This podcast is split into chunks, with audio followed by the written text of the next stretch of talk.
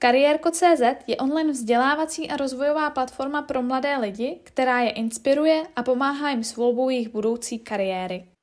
Dnešním hostem kariérka je Veronika Horáková, žena, která dnes působí jako psychoterapeut a to přesto, že vystudovala stavební inženýrství. Ve 20 letech slyšela ale smutnou diagnózu a to už nikdy nebudeš chodit. A přesto zaběhla půlmaraton. Veroniko, dobrý den, já vás tady vítám. Nikol, dobrý den, zdravím. Já o vás vím, že v období, kdy jste žila v Austrálii, a k tomu se potom ještě na to se podíváme později, jste jako psychoterapeut pomáhala také australským olympionikům. Jak to bylo náročné se dostat jako žena Češka k tak nadaným sportovcům v cizí zemi?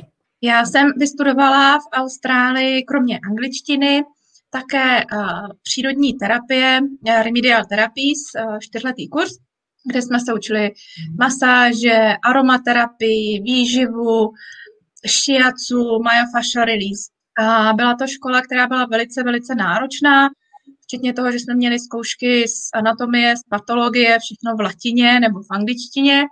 A vůbec nevím, jak jsem to zvládla, protože má angličtina v té době byla, byla dost, dost um, neadekvátní takovému studiu a moje latina byla nulová ale v rámci té školy my jsme chodili na různé praxe. Jedna z praxí třeba byla v nemocnici, kde jsme chodili masírovat matky přímo po porodu. To bylo hodně zajímavé. A já vlastně díky tomu, že umím takovéhle uh, různé terapie a práci s tělem, tak jsem se dostala na různé, eh, na, ke spolupráci s různými klinikami a tam prostě chodili, chodili australští olympionici, takže já jsem se k tomu dostala, jako bych řekla bych, slepák houslí, když to tak řeknu. To zní velice zajímavě, nicméně mnozí z nás si asi neumí představit, eh, co to vlastně práce psychoterapeuta, co to obnáší. Můžete nám trošku přizpůsobit nebo připodobnit, jak pomáháte lidem, nebo co vlastně psychoterapeut dnes dělá? Já nemůžu mluvit za jiné psychoterapeuty, ale já dělám body psychoterapii. To je mm, konkrétně Core Energetics, to je metoda, kterou jsem vystudovala v Austrálii, je to čtyřletý obor plus jeden rok nástavba na facilitátora. Učila jsem na institutu v Holandsku. Mnoha, po mnoho let jsem byla v České republice sama, co tuhle tu metodu co jsem tuhle tu metodu uměla, teď už je nás tady asi deset, protože někteří vystudovali na tom institutu v Holandsku, teď už je také institut v, Plz, v ne v Plzni, v Polsku. Ale jak už jsem řekla, je to body psychoterapie, je to hodně práce s tělem. A mě ta práce s tím tělem hodně baví v tom smyslu, že když, teďka budu trošku zprostá, ale když vás někdo nasere, když někoho, určitě jste to zažila ve svém životě, že někoho potkáte nebo někdo na vás promluví a vás ten člověk prostě nasere, vytočí vás pár z, z nosu, z uší a vy vůbec vlastně nevíte proč. A když si v takovémhle případě půjdu s někým popovídat, a teď já nemám vůbec nic proti klasické psychoterapii nebo psychologii, ale když se mi něco takového stane a já si s někým jdu popovídat, tak se mi uleví. S někým sdílím, můžu pochopit, o čem to je, ale když někdo opravdu takhle hodně mě vytočí, tak je to většinou o tom, že mačká nějaké moje puchýřky. A mě ta práce s tím tělem baví v tom, že já se koukám, které ty puchýřky tam máme právě zmačknuté. A to tělo je úžasný nástroj. Ono si traumátka a stresy ukládá v různých částech těla, eh, ve svalech, v orgánech, známe to z čínské medicíny, ta propuje že jednotlivé orgány s jednotlivými emocemi. My jsme se na institutu učili dělat body reading, to, ten tvar těla mě řekne hodně o tom klientovi, řekne mi o jeho dětství. Já se koukám na to, je třeba, jak má dlouhý nebo krátký krk, jestli je dlouhý, štíhlý, silnější, kratší. Jaká máme zápěstí, jestli jsou, že já mám štíhlé zápěstí, někdo má silnější zápěstí, jaká máme lítka, máme tenká lítka, máme silnější lítka, jaké jsou naše boky, silnější uši. Tohle to všechno je úžasný diagnostický nástroj a vlastně řekneme o těch lidech, jak vyrůstali, jaký mají vztah s maminkou, s tatínkem, co jsou jejich strategie na přežití a kde by případně mohly být jejich puchejřky. A když takovýhle klient přijde a někdo ho takhle sere, když budu trošku zprostá, tak eh, my jsme schopni najít, který ten puchýřek, co tam není v balancu. a pracujeme s tím různě na klienty šahám, eh, cvičíme, kopeme, křičíme, děláme fakt prapodivné věci, opravdu s tím mělem pracujeme. A ta reakce je úžasná. Je to jako kdyby instantní. Ten člověk najednou, vy nezměníte toho, kdo vás předtím vytáčel, ale vám změní se ta vaše reakce. Teď neříkám, že přijdete jednou na psychoterapii a všechny vaše problémy budou vyřešeny. To rozhodně ne, není to jako instantní kaše, to ne. Hmm. Ale když se s tím tělem hezky pracuje, tak po každém tom sezení se něco posune. A já i na svých webovských stránkách mám, já tomu říkám happy sad man, že prostě ten klient přijde a je celý takový zkroušený. Jasně, přišel, protože má nějaký problém. My s ním pracujeme a ta změna je hned. Během té terapie ten klient odchází v, s jinou energií. Takže já nemůžu mluvit za ostatní psychoterapeuty, protože já opravdu jsem velice specifická s tím, že pracuji, pracuji s tím tělem. Samozřejmě si s klienty povídám, není to, že přijdou a tady máme hodinu boxovat, to takhle opravdu není. Povídám si s nimi, ale, ale mě baví ta práce s tím tělem, protože tam mně přijde, že jdeme k těm, těm příčinám, prostě tam, kde to, kde to je usazené a to měníme. A to mě baví. Vy ale nejste jenom teda v práci s tělem specifická jako psychoterapeut, vy propojete také analytiku, logiku. Možná trošku pramení to z toho, že první, co jste chtěla studovat nebo čím se možná živit, je právě již zmiňované stavební inženýrství. Pojďme se tedy podívat na začátek, jestli tomu můžeme říct i pracovní kariéry. Jako dítě věděla jste, co budete chtít jednou dělat? Co vás třeba ovlivňovalo při výběru střední školy? A tak na tohle odpovím. Eh, všichni, já jsem byla jedna z nejlepších studentek na základní škole. Mm, vždycky mě šly ty logické předměty. Já mám logické myšlení, matematika, fyzika, chemie, to mě opravdu bavilo. Vždycky jsem se účastnila všelijakých, um, ať už kroužků nebo olympiád v, v těchto směrech. Nikdy mi nešla čeština, dějepis, ty věci, kde si člověk musel pamatovat. A už na tom druhém stupni, to bylo ještě těžký komunismus, jsem byla předurčena, že budu studovat gymnázium.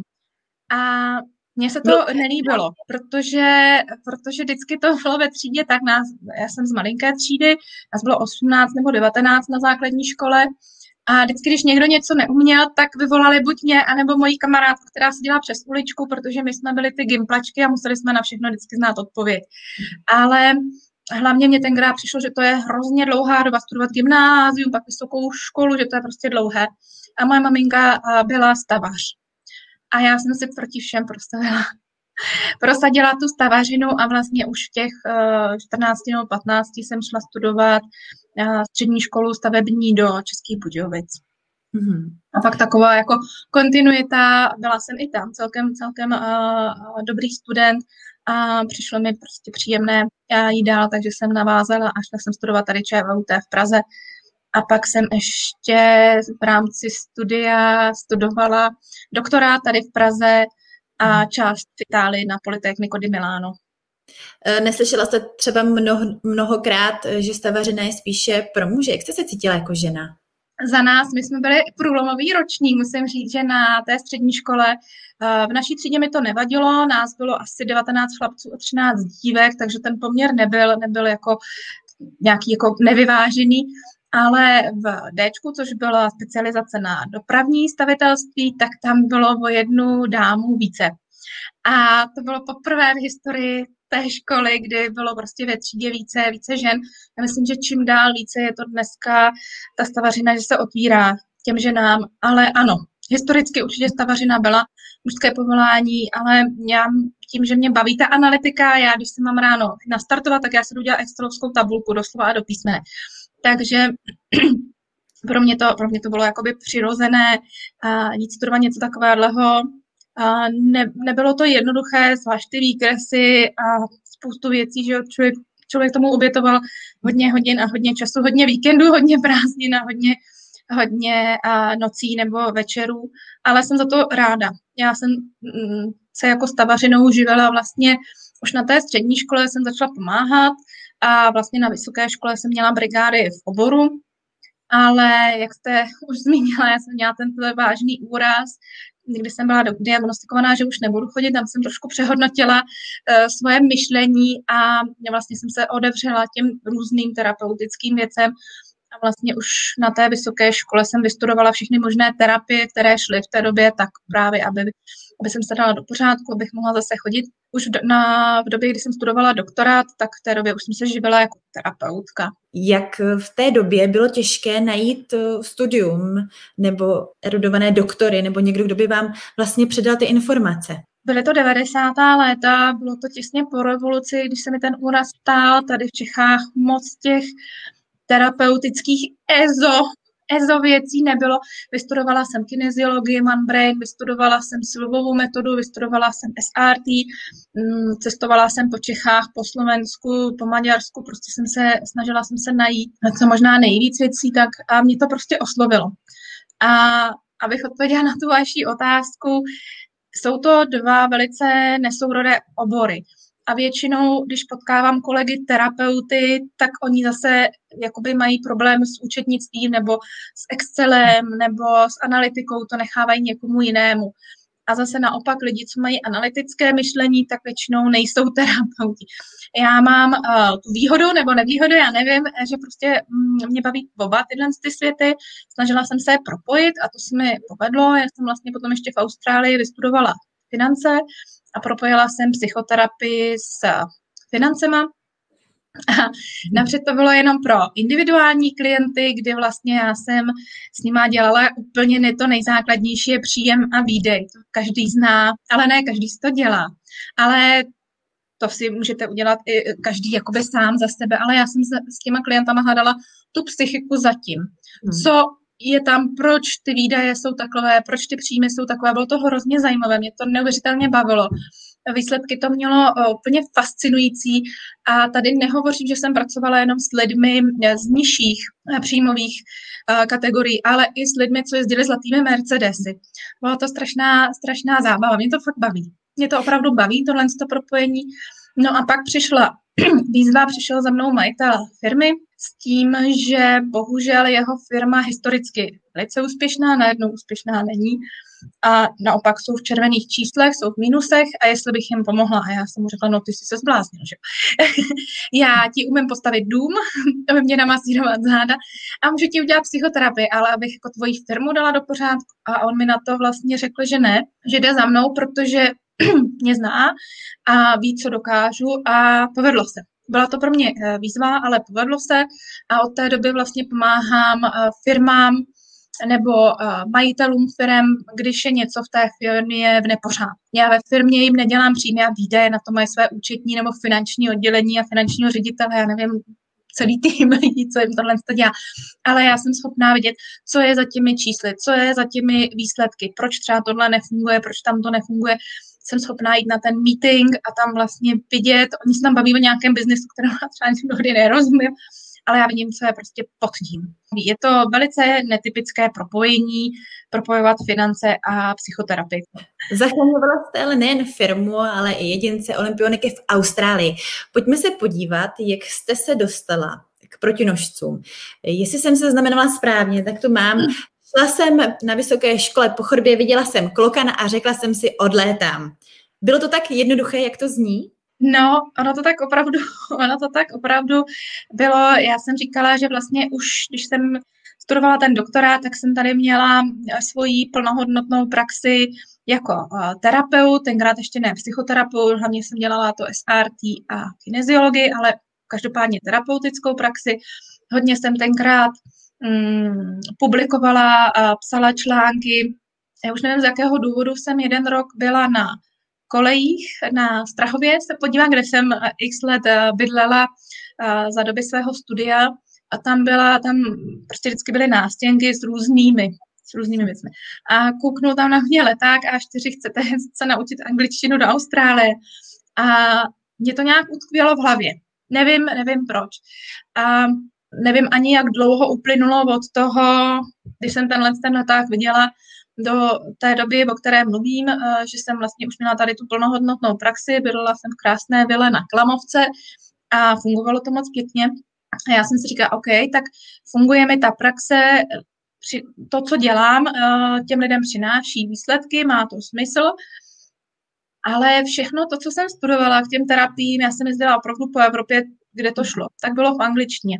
Pokud to bylo v Čechách, tak to bylo tlumočené, ale už jsem vyjela za hranice, tak nebylo. Tak já jsem si řekla, dobře, tak uh, trošku tu angličtinu zlepším. A první, první nápad byl, že pojedu do Anglie, kde tenkrát bydlel můj přítel. A on mi řekl, ale já mám malý byt, sem se nevejdeš. tak jsem řekla, hele víš co, tady je stejně v Anglii, je tady šedivo a hnusně a já jsem někde viděla leták o Austrálii a tam mají ty klokany a sluníčko. Já jsem vůbec nic nevěděla o Austrálii, opravdu ne. No ale začala jsem se tomu trošku věnovat a od nápadu, který byl někdy v lednu, tak jsem v březnu odletěla. Předtím jste ale jezdila po Evropě a chodila na přednášky v angličtině. Co byste jim třeba dnes doporučila, nebo co pomohlo vám, jak si zlepšit angličtinu, pokud třeba teď nemůžou odletět kvůli pandemii za klokanama? Mm, já se přiznám, že já nejsem ten člověk, kterému jdou jazyky jednoduše. Uh, jo, můj bratr, který má hudební sluch, tak on někde něco slyší a okamžitě to použije. Já to mám všechno vydřené. Tu angličtinu jsem studovala a němčinu tady leta letoucí, italštinu taky. Mm, mně přijde filmy, to bylo v Austrálii můj, můj úžasný nástroj, když jsem tam přijela, že ten film tam máte jak to, jak to mluvené slovo, tak tam máte ten děj zaznamenaný graficky, takže tak nějak si domyslíte, o čem to je a hodně jsem četla. Ze čtyř měsíců původně plánovaných pobytů v Austrálii bylo nakonec 8 let. Nakonec úspěšná psychoterapeutka i v Austrálii. Bylo těžké se najít ty první klienty? No já si pamatuju, že jsem tam přijela s tím a jedna z mých prvních aktivit byla, že jsem udělala letáčky nesla jsem letáčky. že dělám kineziologii, ani jsem neuměla ještě jako jazyk.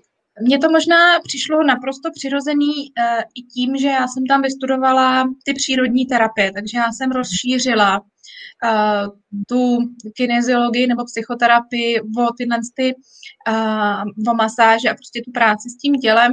A v Austrálii je přístup k těmhle věcem úplně jiný než tady v Čechách. Tam prostě prakticky každý chodí někam a hradí to pojišťovny, takže já jsem se vlastně stala smluvním partnerem pro pojišťovny a tak nějak jsem si tu klientelu vytvořila. Hodně jsem publikovala v českých novinách, psala jsem různé, různé články, v lokálních novinách, dělala jsem nějaký letter drops, um, tenkrát jsem si udělala báčné webovské stránky. A nějak se mi to povedlo. Pokud se podíváme na tu vaši klientelu, a teďka bychom se uh, fokusovali na to, kdo jsou naši posluchači a diváci, a jsou to většinou středoškoláci. Uh, dá se jim nějak poradit jako psychoterapeutka, uh, jaké problémy většinou ta mládež řeší? Jsem zvyklá, nebo v historii jsem hodně dělala s mezinárodní mládeží, protože se mnou spolupracovalo několik mezinárodních škol. Uh, takže mě chodili studenti s různými problémy, ať už to bylo problémy, že měli chuť si vzít život, nebo si brali prášky, skončili s výplachem v nemocnici, forma sebepoškozování, kdy si vytrhávali obočí, nebo si řezali do rukou, do nohou, nebo i to, že se nebyli schopní zapojit do toho kolektivu, měli ze zkoušek strach, doma nefungovala komunikace co já tam vidím, jako že jsem, nebo s čím jsem hodně pomáhala těm studentům, bylo to sebevědomí a mhm.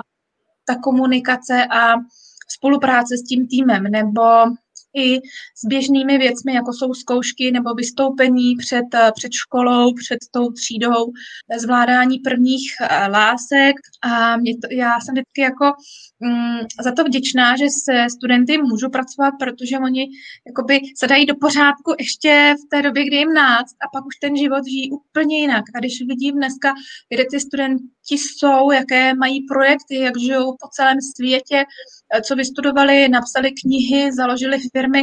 Já jsem eh, že v těch Čechách vystudovala v těch 90. letech, letech všechno, co šlo. Ale všechno to byly prostě kurzy, které jsem si platila.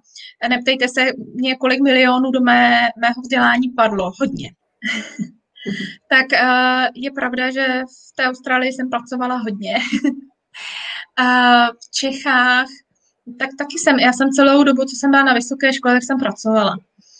A bylo to něco, mně to přijde, mm, že s penězi zacházíme určitým způsobem a mně přijde, že každý měsíc nebo každý rok chci investovat. A buď to investuju do něčeho, já nevím, do dluhopisů nebo prostě do finančního nějakého produktu nebo koupím nemovitost, anebo investuju do sebe. Já jsem zvolila tu variantu že jsem hodně, hodně, hodně investovala do sebe. A mhm. také je známé to, že většinou se stane terapeutem ten, kdo má sám těch problémů nejvíc. Tak rozhodně jsem si prošla s mým, eh, s mým eh, šérem těch problémů. Pokud se tedy uh, psychoterapeut by, měl být tedy zřejmě ten, kdo už má něco za sebou, co by ještě měl ten student mít, nebo jaké předpoklady by, by měl mít? Já myslím, že to musí být určitý vnitřní dar, že jsou věci, které se můžeme naučit. Teďka nechci vůbec nic mít, a třeba učetnictví. Že pokud mám analytickou mysl, tak se můžu učetnictví naučit. Nebo se můžu naučit eh, strojírenství, nebo se můžu naučit stavebnictví. Eh, ty terapie, ne, že bychom se to nemohli naučit, ale myslím, že je k tomu potřeba určitý dar, e, empatie, napojit se na toho klienta a myslím, že třeba některé věci úplně nejdou tady naučit. Ale je to můj názor, jako samozřejmě věřím, že jsou terapeuti, kteří se všechno naučili. Určitě je to i láska k lidem, protože je to práce, jste v neustálém kontaktu s někým a neustále za vámi chodí někdo a valí na vás pytel svých různých problémů, takže to taky není eh, jednoduché. Úplně na závěr já se ptám všech hostů a vás se musím zeptat eh, dvakrát tolik jako psychoterapeutky. Je nějaké moto nebo rada našim divákům, posluchačům eh, na závěr, jak třeba mm, zvládnout ty překážky životní a dosáhnout svého vysněného cíle? Mně se vždycky líbilo nebo dařilo, že mám nějakou vizi. A my jsme se bavili o té Austrálii, najednou ze dne na den, že Anglie nevyšla, tak prostě Austrálie a v té době tam nebylo jednoduché dostat uh, zdravotní prohlídky a tohle, tohle. A já jsem tam měla tu vizi a prostě najednou, najednou všechno jakoby zapadlo do sebe. Je, takže mi to přijde, že to je důležité, aby člověk měl uh, vizi, že čím uh, barevnější, květnatější a zářivější nebo větší ta vize bude, tím víc ten člověk je schopný se tam dostat. Když moje vize bude, že budu celý život o, popelářem, tak je to hezká vize. Mě rozhodně já třeba obdivuju, obdivuju popeláře v Austrálii, oni tam vyráží někdy buví, kdy ve čtyři ráno a asi to chtějí mít rychle hotový, oni běhají. Oni za těma uh, autama běhají a běhají pro ty popelnici. Ty musí být tak fit. Tam je to práce, která je placená městem, ale jsou na to hrdí a oni vlastně skončí v 8 nebo 9 ráno, mají si volno můžou dělat prostě něco jiného zajímavého. Um, takže pokud je moje vize, že budu uh, běhat uh, s popelnicema, tak jasně, tak v práci jsem placený za to, že, že jsem fit, že jo. Tak mhm. proč ne? Mně přijde, že čím větší nebo uh, květnatější ta vize, tak tím mám možnost. Protože potom už jakoby tam musím dělat ty akci, že musím dělat ty jednotlivé kroky pro to, abych se tam dostal. Protože jenom snít v posteli od rána do večera, to je jako hezké. Ani popelář mi do postele nepřiletí. Tedy našim divákům při květnaté, vesmírné, barevné mílové kroky a vám moc děkuji za dnešní rozhovor. Děkuji moc, Nikol. Kariérko.cz je online vzdělávací a rozvojová platforma pro mladé lidi, která je inspiruje a pomáhá jim s volbou jejich budoucí kariéry.